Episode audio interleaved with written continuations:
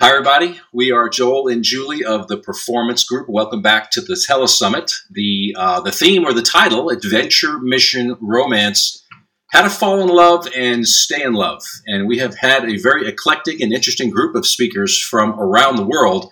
Uh, today's speaker from the lovely city of San Diego. We want to welcome Jennifer Konzen to our panel. Welcome, Jennifer. Great to be together. Thank you. Uh, a little bit about Jennifer. We're going to read, I'm going to read her bio to you. Um, Jennifer has, uh, for credentials, she has most of the alphabet that follows her last name. So I'm going to let her describe all of these. Uh, she's a PhD. She's a licensed marriage and family therapist. She's the director for the Center of Sexuality in San Diego, California. As I said earlier, licensed marriage and family therapist, a certified sex therapist through the American Board of Christian Sex Therapists and a certified chemical dependency counselor. She is also a nationally award winning researcher, an international speaker, the author of Graduated Intimacy, a guided intervention for increasing sexual intimacy in marriage, and an adjunct professor at Alliance Diego in Bethel Seminary, San Diego. Jennifer has been married for 22 years to her wonderful husband Tim and has four amazing children. 2018, 16, and 14. And again, we say welcome. I know Julie wants to do her little official welcome, and then we're going to jump right in. Yeah. Well, thank you again, Jennifer, for joining us. We know that your life is mega busy with four children at the so ages. Don't, don't pay attention to the mess in the background. no, we're now all... that now that you've drawn our yes. eye to that. Wow, what is that on your wall, Jennifer? Thank you for welcoming us to your home too. We really appreciate yeah. that with your busy schedule, and we know that you have uh, lots and lots of people that you help ongoingly. So we're really, really looking forward to how you're gonna what we what the wisdom that you're going to share with all of us, and um, all the opportunity that we get to have to be with you, even for this short time. So thank you. Yeah.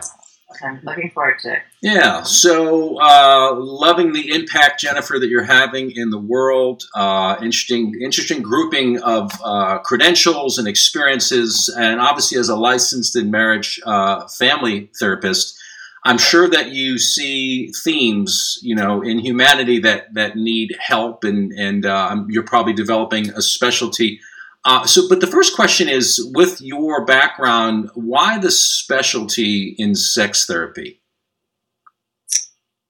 Uh, that really has to do with noticing needs. Um, when I was in the midst of my doctoral program, working on getting my doctorate, we had to do a simple assignment in the middle of that, and it was to interview a couple, uh, well, several, on their intimate relationship. And it became very clear because these were actually all people I knew. So they, they weren't clients, they were people that you know in your community. And of course, for me, it was people that I know from church. And so I had asked people who were very comfortable talking about their sexual relationship. Right. And I asked very probing, embarrassing questions. Um, but super early on, it was clear that even the strongest of couples talking about sexuality is hard. Yeah. It's just my big uh, saying is it's easier to just do it than it is to talk about it. Right. And for a lot of couples, that's true. They just kind of do it and they don't yeah. talk about it because it's just it's an intimate, vulnerable, risky conversation to have. Yeah.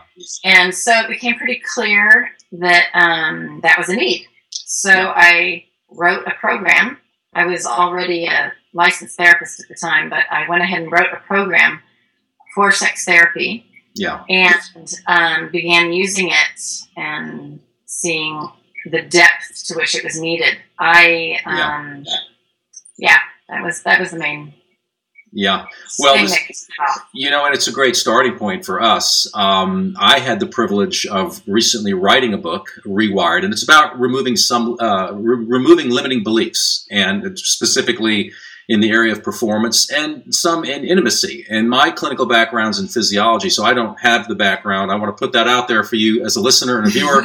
I'm not a clinician psychologically, uh, nor in the realm of, of, sexuality, but I will say this: after Julie and I, you know, 10,000 hours of counseling couples in marriage um, ministry, uh, and that's the reason why I asked this question was, uh, you know, the one thing that we noticed, and I, I, actually opened up, I wrote a chapter on this in my book, and I said, you know, there's one area that that couples are really good at talking about their sexuality, and that's when it comes to their disappointment in it, and and it's because, to your point, it, you know, it's we do not have a comfortable dialogue about how we talk about it. And it's amazing how it becomes this hugely taboo thing that we get fearful of. And it's not until we have somebody like you um, where it's safe and it's guided and you know people are not attacking each other and we're trying to really deal with the issue and and and and the root and not the symptoms that we can get some clarity. And so I, I really, you know, I, I, really appreciate even how you shared on the front end because we need um, tools and a vehicle and a context that's healthy to talk about something that we do and we really want to do often, and we really want to. T- talk about it, but we some people want to do often. but but we That's the problem. so Touche. Well put. I was just thinking when we were talking here a minute ago. I know that I'm. I'm sure this happens, and Joel and I have been laughing, thinking, "Okay, we got to get some time with Jennifer for ourselves." so before, when we were reading just your bio, and I was telling him about you and all our, our new friendship that we built through this project, and um, but I was thinking to myself earlier and wondering if talking about it is one of the biggest issues because I'm sure one of the things people think, and I actually would have thought this, you're going to fix us if we go to you. But it's, I'm sure you can't really do that in that, in what I'm, the way I'm thinking about it. yeah. Well, and often people come in and they, um, they'll tell me, um, our relationship is great. We have a good friendship. We have a great marriage. And the only problem that we have is sex. So can you fix us?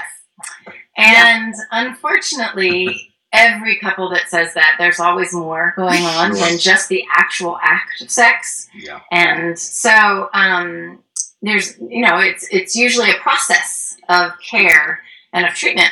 And you know, people come in and they go, so how often? You know, it costs money and it costs time, and they want to know, you know, how long do we need to see you? And I get it. I get the whole money and time thing, but yeah. Um, usually the process of treatment for sexual issues um, there has to be a commitment of time and money to actually work through that. Sure.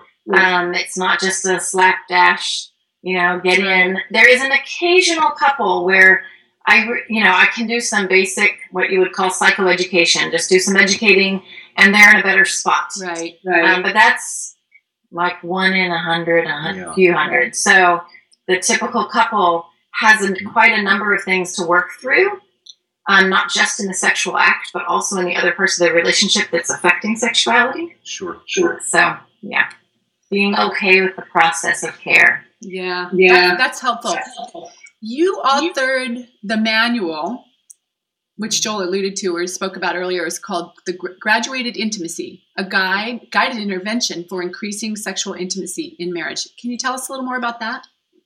Sure. Um, it was actually an outflow of an assignment. I'm a bit of an overachiever, and the assignment the assignment was to just come up with an intervention to help the couples that you interviewed. And so most of the students had like hand massages or taking a shower together and things like that. And I wrote a six week program. so, wow. Yeah, and so my uh, the professor, this is early in my doctoral program, said this should be your dissertation. Yeah, great. Well, for four years, I took that input, and for four years, everything I studied and researched and wrote on and presented on was on sexuality. And I, in that time period, of course, then expanded and grew this manual that I had written. And I had already been using it for other couples um, in my private practice. And it became really clear as I approached my finishing my dissertation that I was actually going to study my own model. So that's actually what all of my research is based on. Is my I took um, 32 couples through a research project. They all went through therapy with me using this manual and we studied them before and after. It's in the process of publication actually right now, the research on it.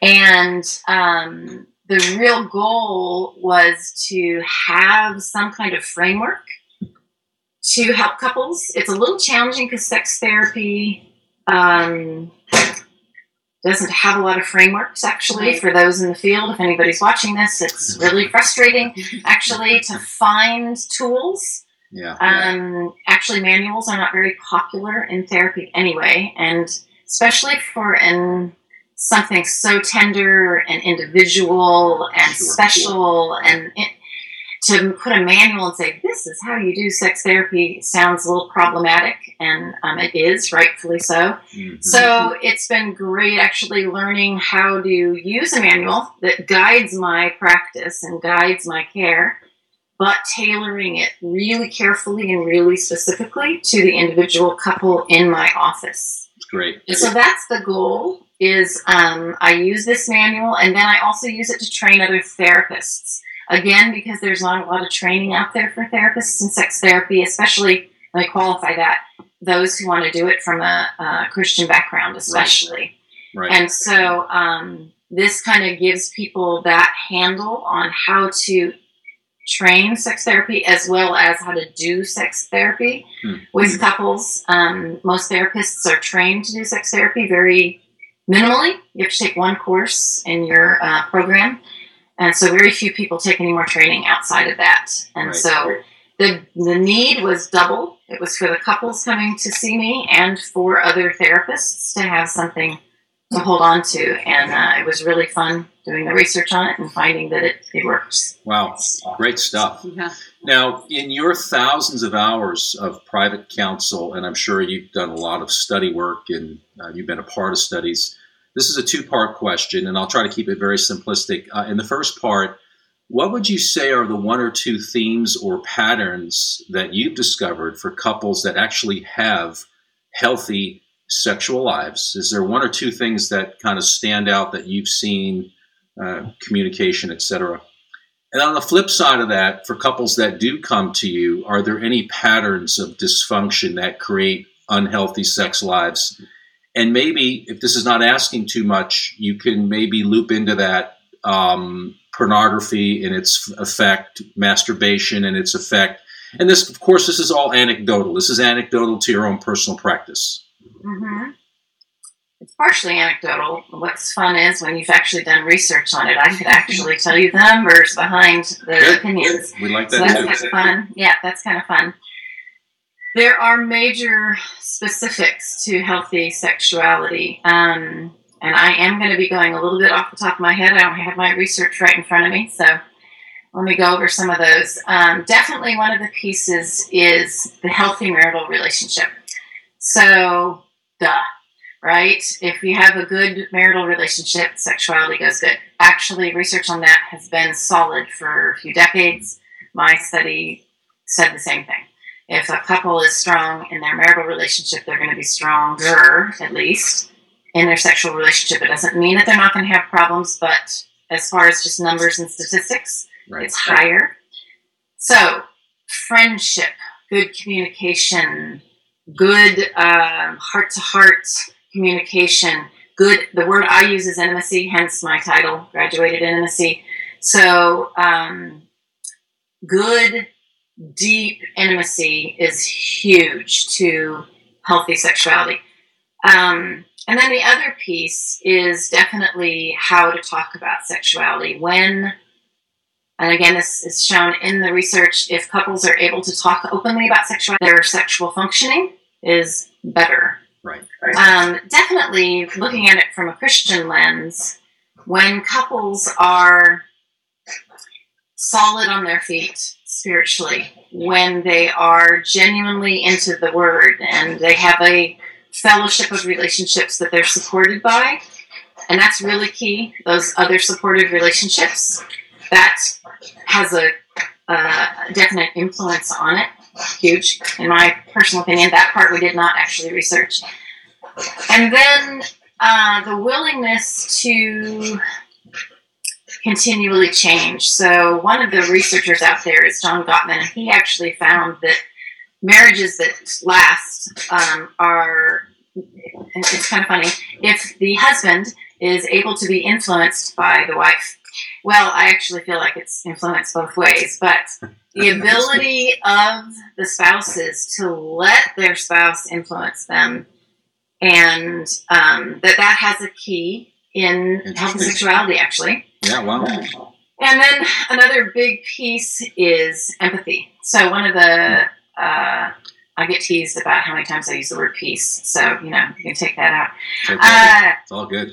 Is empathy. Empathy is important for every relationship, but it is surprisingly important the sexual relationship. Right. So you think, what does it have to do with it? It has a lot to do with it. So when couples feel like my spouse gets me, they care, they hurt when I hurt, they rejoice when I rejoice, they they get my struggles, right. their sexual relationship goes better. Yeah. yeah. So when empathy is there in the overall relationship, then when they're discussing sexuality and having uh, sexual interactions, they go better. Right. Now, before so. we move on to the second part of the question, what is a dysfunction? Could you just give us a very simplistic working definition of intimacy? Like for, for me as a man, in my mind, if I can go to my wife, who I've been married to for 28 years, and I can bare my soul, talk about my weaknesses. Um, in my mind, that's being intimate. Um, but could you give us, as a viewer and a listener, is there a general working definition? Particularly, you can help us guys out because we really want to get this because this is the conundrum that we live in. We know that our wives need emotional intimacy, and we, of course, men need it too, but men uh, uh, need the physical card. And I'm not going to say more because I've counseled enough married couples to know that's not necessarily the case. There are exceptions. But give us a definition of, of a working definition of intimacy, just that can help the conversation here. Yeah, sure. Well, so actually, that's what most of my research is on is on intimacy. And uh, one of the studies that I did was on people's definition of intimacy. And then I use a questionnaire that it's an assessment that people do before and after therapy that assesses their level of intimacy. The study that I did looked at what kind of words do people use to describe intimacy. Um, so, so, you just ask me, I'll send you the results of that. Um, but it does fall under different categories. And yes, uh, overall, one of my favorite researchers, um, she wrote The Psychology of Intimacy, and she and several other researchers have come up with some general definitions and actually what you just described as far as bearing your soul and talking about your weaknesses. So, the general understanding of overall intimacy means the soul bearing, sharing back and forth. The exposure of self right. is a common understanding of the definition of intimacy. Right. right. Um, when I asked couples what how they defined intimacy. They did it in several different ways. They definitely the highest was um, emotional intimacy, that heart to heart sharing. Mm-hmm. Um, it is culturally not as acceptable though for men to heart to heart share. Right. So um, some men actually are better talkers than women, but in general, it's usually women are more the talkers. We know that culturally, and it's actually true, even in research. Um, but uh, well, so what that comes down to is sometimes it's harder for men to do that heart to heart sharing. But actually, it is often just as hard for women to for various reasons. Either because they weren't allowed to do that when they were younger, or because when they do, they come out with all their claws unsheathed. and so that's their heart to heart sharing is. and so teaching couples how to heart to heart share so they have a really genuine intimacy is a big piece. Yeah. yeah. So the emotional intimacy is a big part of the definition. Verbal intimacy is kind of tied really closely into it. The ability to just share.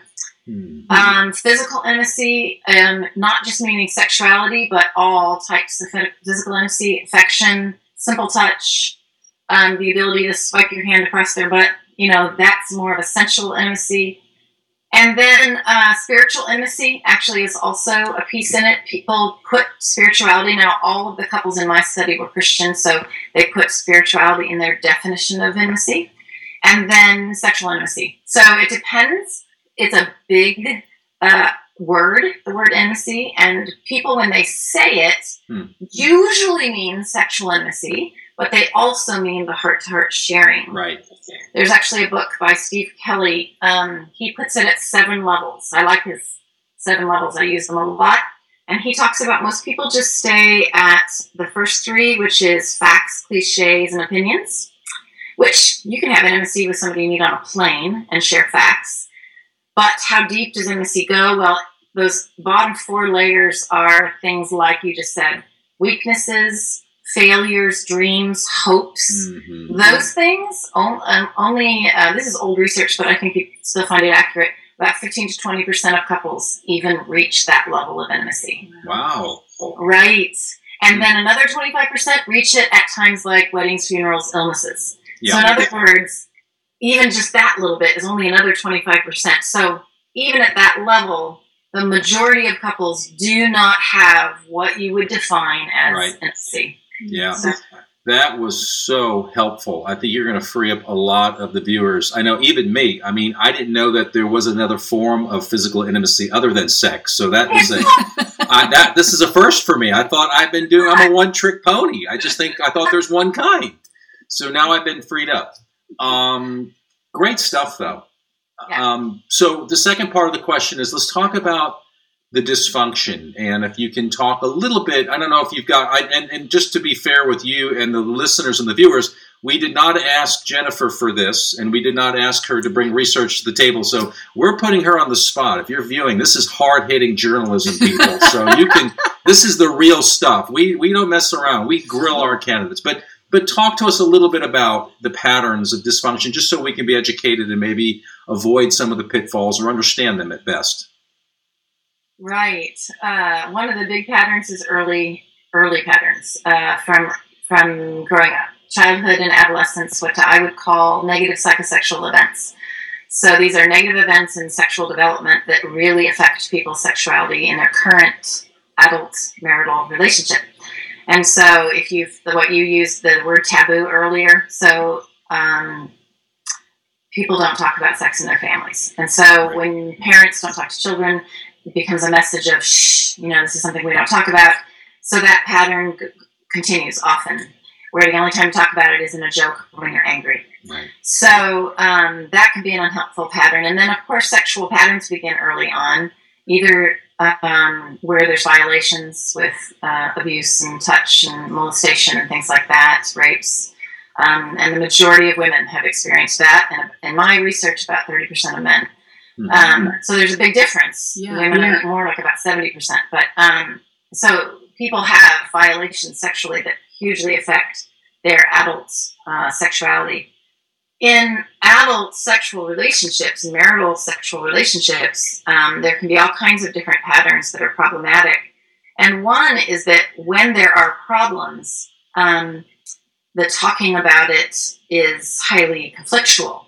Either there's no talking about it, or when they do talk about it, it's in uh, negative terms right. or in yeah. anger. Um, I just this week had several couples actually dealing with erectile dysfunction. And so when you have a male with erectile dysfunction and he's feeling, you know, funny about it or awful about it or embarrassed about it, and then you've got a wife that's frustrated and wondering, is it because of his childhood? Is it because of his blood flow? Is it because he's doing pornography? Is it because he, so it's right? It's just huge. That's yeah. one issue. If you've got a, a female with um, sexual pain, um, he's wondering is it because she was raped when she was this age? Is it because she's just really uptight? Is it because um, I'm too big? Is it because she's just a whiner and she's avoiding sex? Is it because she's actually got a physical illness? I mean, um, the challenge with sexual dysfunction is people don't know how to talk about it when they do there's so much tension and anxiety around it right and then they get into conflict around it instead of uh, being able to talk through it get some help with it ex, you know just kind of work through it. How do we work around it? Is this permanent? Do we need a medical answer? So one of the unhelpful patterns is definitely conflict around the sexuality. Yeah yeah. Um, definitely when you get the whole, I love this phrase, don't touch her body till you've touched her soul. Um, okay. When, beautiful. Yeah, that's beautiful. Yeah. Um, if you engage in sexuality and there's not a lot of other kinds of intimacy going on around along uh, with it, it's going to be problematic. And that is actually so. If you've only get 15% of couples, right, with any kind of intimacy, guess how that's going to affect their sexuality? Uh, they're still engaging in sex most likely, and right. so it's really gonna. It's a very unhealthy pattern, and it's very common uh, in marriages, even healthy marriages.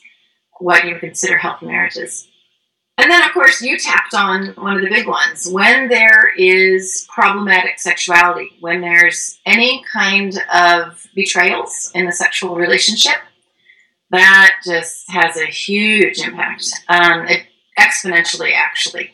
Um, it's the type of betrayal that's just kind of up there on all the levels yeah. for everybody. And so, if the betrayal is another partner, if it's just mental, if it's pornography, what uh, if it's an emotional affair, whatever that level of betrayal is, it absolutely has a pretty uh, big impact, especially if it's an ongoing pattern. Um, meaning it just wasn't just a relationship once. It's an uh, that's where pornography becomes so problematic that it's a pattern that becomes deeply embedded and then actually can affect not only the sexual relationship, but arousal abilities and erectile issues and things like that. So, yeah, there's quite a few factors that can be unhelpful patterns. Yeah, yeah, thank you. And, yeah. uh, you know, as one couple who had to work through the trauma and the pain of betrayal, you know, Julie and I have been married for 28 years. Uh, but at year six, there was there was infidelity, and we actually mm-hmm. were one. We consider us to be one among a very few select you know group of couples that not just were able to kind of put it back together, but we actually were able to rebuild it and into something special. And our transformation came through our experience becoming uh, Christians. And as I shared in other interviews with people like you, um, when I say that, we were we, we didn't just find this newfound allegiance to um, a church or a building or even a group of people, but we truly found what it meant to forgive, and we found the power in humility, and we found these these teachings that have been living and active for thousands of years. Uh, they do exactly what they say they do. They liberate the human soul, and it's not just someone else guiding you down a, a, a pathway. It is literally the power of these words and putting faith and action into these words that literally transform a couple. Mm-hmm. And we experience that. And, um, you know, we're not without issues. We, we, we, we still have struggles like the rest of us, exactly. Uh, but we're very fortunate. And what we, we have now is something very, very new and different than we did prior to that. But uh, but like a lot of the listeners today, you know, we're always looking for ways to keep things to, to learn new things and right. to explore new territories. You know, Julie was joking uh, when I heard that you were going to be our visitor. I'm like, oh boy, I, I can't wait to talk to her. I mean, we should talk to her and meet her because you know it, our pattern is I'm I'm Mr. Adventure and Mr. Exploration, and and Julie's just traditional. And and that that's not to say that she's not amazing because she is, but we just come from this topic. We come from two very different places, and even though we've been able to talk about the most intimate details of our past it's still it's like exercise. If you don't talk about this piece ongoingly it just dries up and it becomes routine and and there's more. And I, am always i always operate from the position of there's so much more to have and if we can just talk about it we can have it but we have to talk about it you know and anyway i'm stealing all of her questions so i but that's that's something for the listener to think about there's there's hope here listeners there's a lot of hope here well and let me just comment on forgiveness you know when you really understand what genuine forgiveness is, like you're talking about as, as a Christian, really, really grasping that. Yeah. Yeah. Then when you give that, it's actually, there's a lot of research on forgiveness as well. And it's, um, it's interesting, even for those not in a, a spiritual realm, uh, they found that uh, this was couples that were studied that uh, eight couples all had affairs, four reached forgiveness, four did not. And remorse was one of the biggest differences. Course. Genuine yeah. remorse made yeah, the biggest yeah. difference towards forgiveness. And so, you know, how do you get there? there you go. So that's the big piece that sometimes you have to help people with is how do you have genuine remorse and how do you not demand it right. and wait right. for it to get there. That's awesome. Very well put. That's great. Well, that definitely brings me to my next question because because you've done so much work with so many individuals and couples over the years, could would you share for our listeners? You know, we we're so grateful for our own um, mm-hmm. transformation, but I know you must see them all the time. You're in the business of transformation. That's what you do. You're there for that very purpose. And so, would you share? Would you be willing to share for us a story of a couple or two that you've watched go from point A that really was not good to point Z that was really amazing, and and the difference? Yeah. yeah. Right. And as a caveat, when I share, I'm actually going to mix stories around because That's I can't, can't reveal identifying. Of course not. Yeah. I've got a few names in front of me, but I'm not going to say them, and I'm going to mix their stories. um, so I've definitely had couples who have come in and um, they've been strong in their marriage. So these two couples I'm going to talk about um, uh, some in their marriage, some much longer in their marriage. And for each of them, uh, one, there was a lot of issues with sexual pain, and another, uh, everything was really good. So they decided to come see me because I was doing a research study and it was cheap, and why not? so, and it's interesting because in different ways with each couple, learning how to communicate around some of the painful dynamics that had built up around their sexuality was huge. Number one, couple number one with pain, um, I'm also trained a lot in the area of uh, sexual medicine. So in this case, I do a very thorough medical evaluation. And I'm like, ah, you need to go see a sexual medicine specialist. You probably have vestibulodynia. And sure enough, I sent her down the road. And uh, this has happened with several of my clients and they get a diagnosis. They've been seeing um, gynecologists for 10 years, and uh, the gynecologist said, Well, you know, women experience pain, and you know, you just need a better lubricant, or maybe he's not bringing you to enough natural lubrication through arousal, or maybe you're just a little tight, and that's just how it is for some women, or you know, this is just how it is. And try this uh, estrogen cream and try this lubricant, and oh, well, they're not working. Maybe you just have a yeast infection. So women come in and they have these stories. They've been seeing lots of medical practitioners and they've been told this is just how it is. And I send them to a sexual medicine specialist who goes, "Oh, well, no. Let's look at your blood level. Let's look at your uh, the the pelvic floor muscles. Let's look at your testosterone and your estrogen, and let's look at all your hormone levels. And oh yeah, there are there are glands, Bartholin's glands, Skene's glands. They're two sets of glands around the opening to the vagina. So the vestibule is the little bit of tissue right around the opening to the vagina. And so I've gotten to live look at someone's vagina. I've seen zillions, thousands of, of vulvas, but uh, live I'm looking at a vagina, and sure enough, there's the Bartholin's glands and there's the Skene's glands. You can't see them without. Uh, I'm, I'm, looking at the screen. That's why I'm looking up. Uh, it's a, a magnified view. So here's this vagina that is this big, and there's the glands, and they're bright red.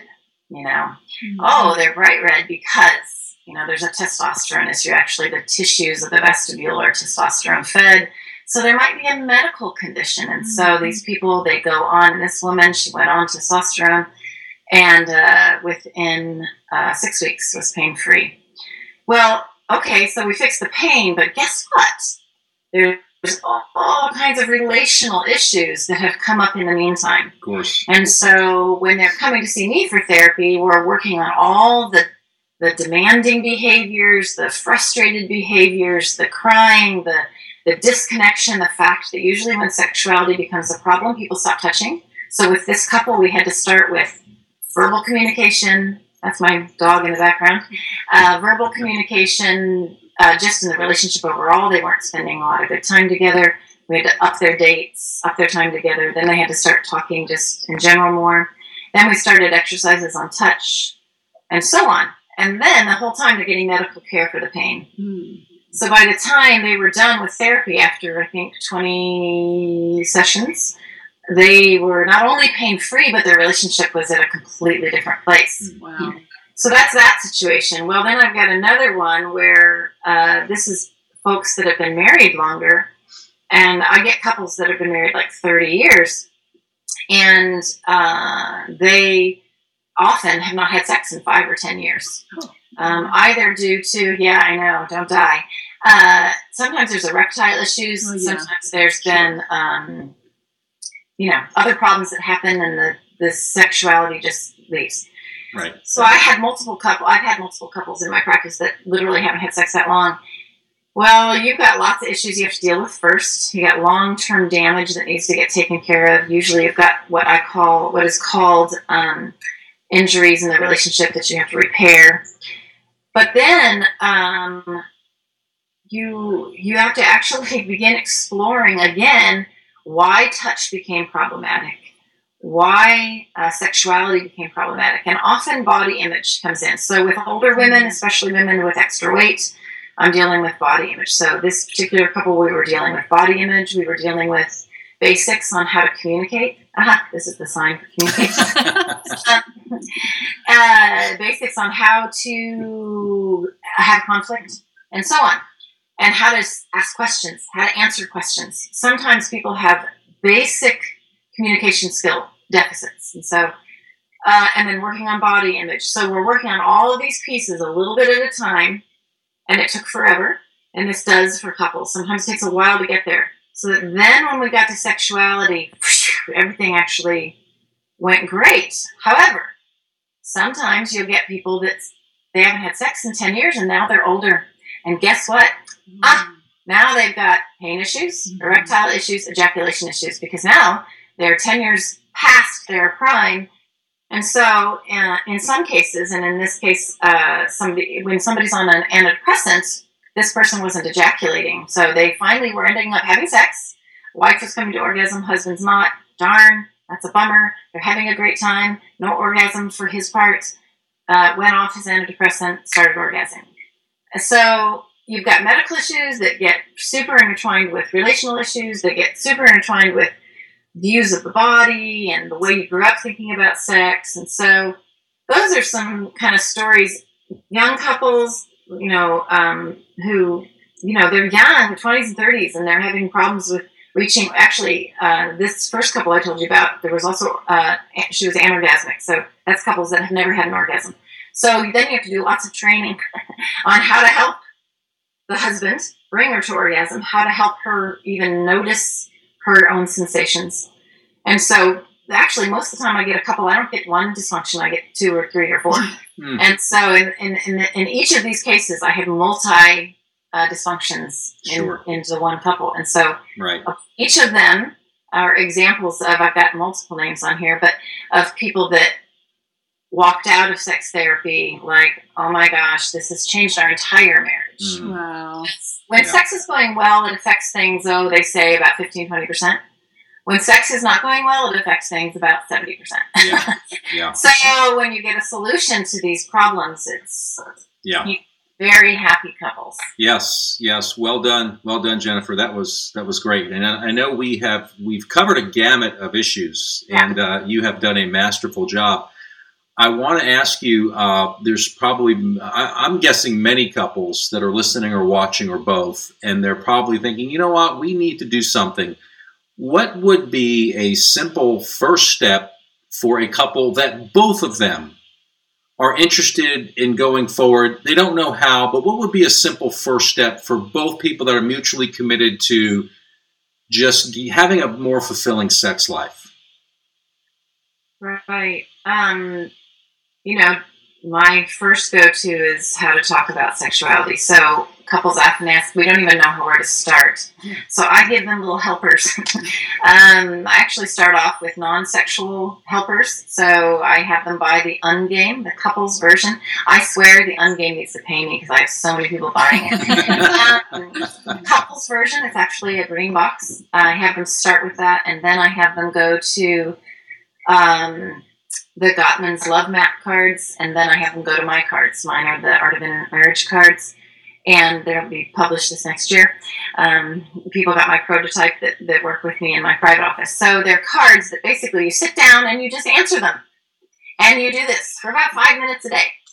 And by the time people are done with me, they're talking about sex every day for about 10 minutes. Wow. So and that's from not talking about sex for 10 years. Yeah. So, well, yeah, that's quite a growth. So that's part of it is actually getting some things to help you. So either you can use some cards like that, or you go buy a book. So, um, what I recommend for couples is The Celebration of Sex. That's my top number one by Douglas Rosenau. and then mine will be coming out this next year called The Art of Intimate Marriage, to read a book and then like read a chapter and don't read ahead, read together. Read right. the first chapter and then underline it and then right. sit down and talk about it. So just find things that get you talking about sexuality. Then read the next chapter and talk about it. Then read the next chapter. Big piece too is get other people in there. Start talking about it with people you're close to. If you have other couples you're close to, right. bring it into those conversations. So my first recommendations is find ways to get yourself talking more about it. Find ways to read more about it, help with talking about it. And then my third thing is talk some more about it. So honestly, right. the first thing to start is the communication mm. piece. Awesome. Yeah.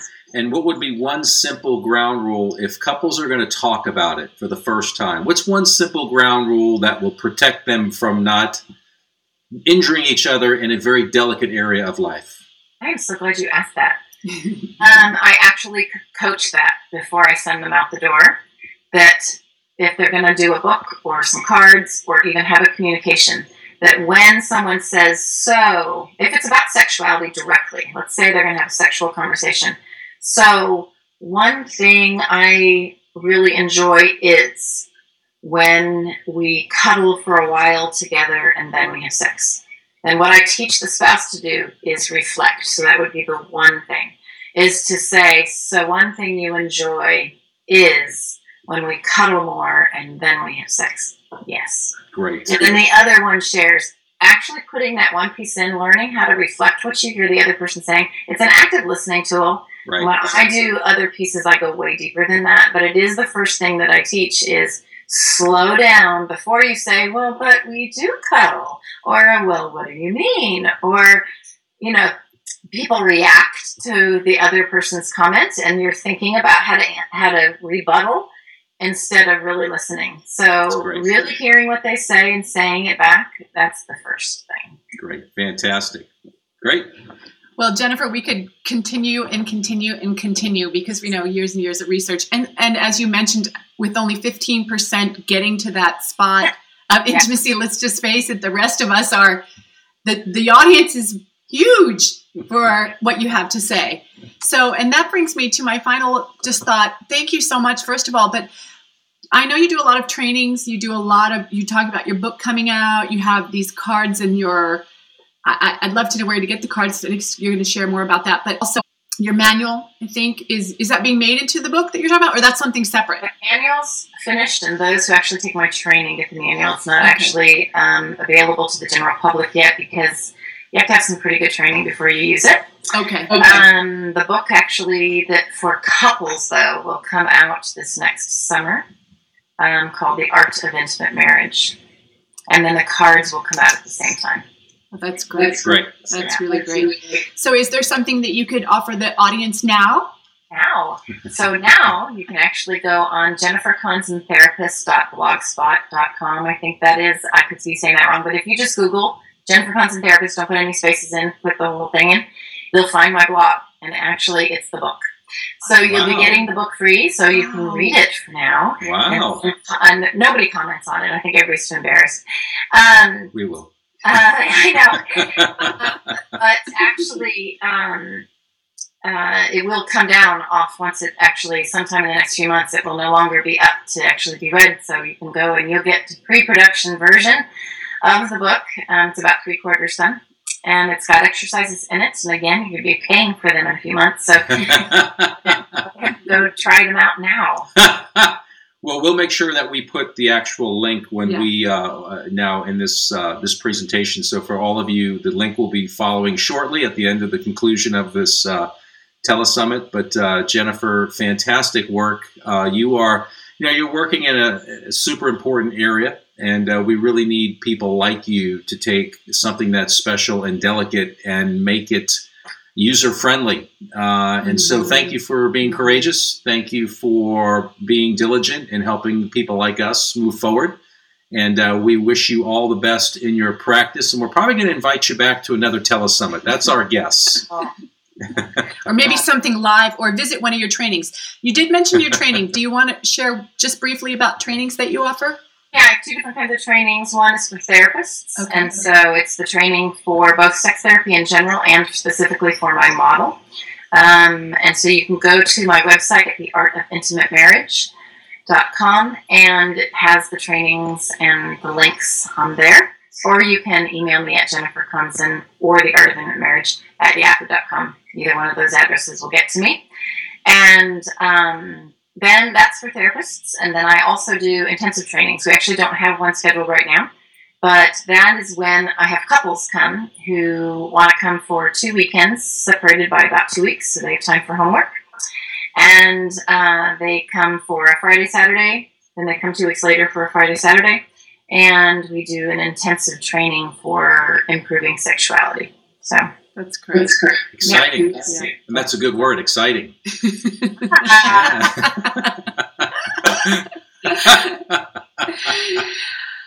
Well, All thank right. you, thank you, thank you, thank you, Jennifer. Your work is so needed and so appreciated, and uh, we will look forward to connecting with you further and getting your book and sharing this wonderful information and helping many through your works and your your your wisdom. So we really do appreciate it, and we hope you have a fantastic rest of your day.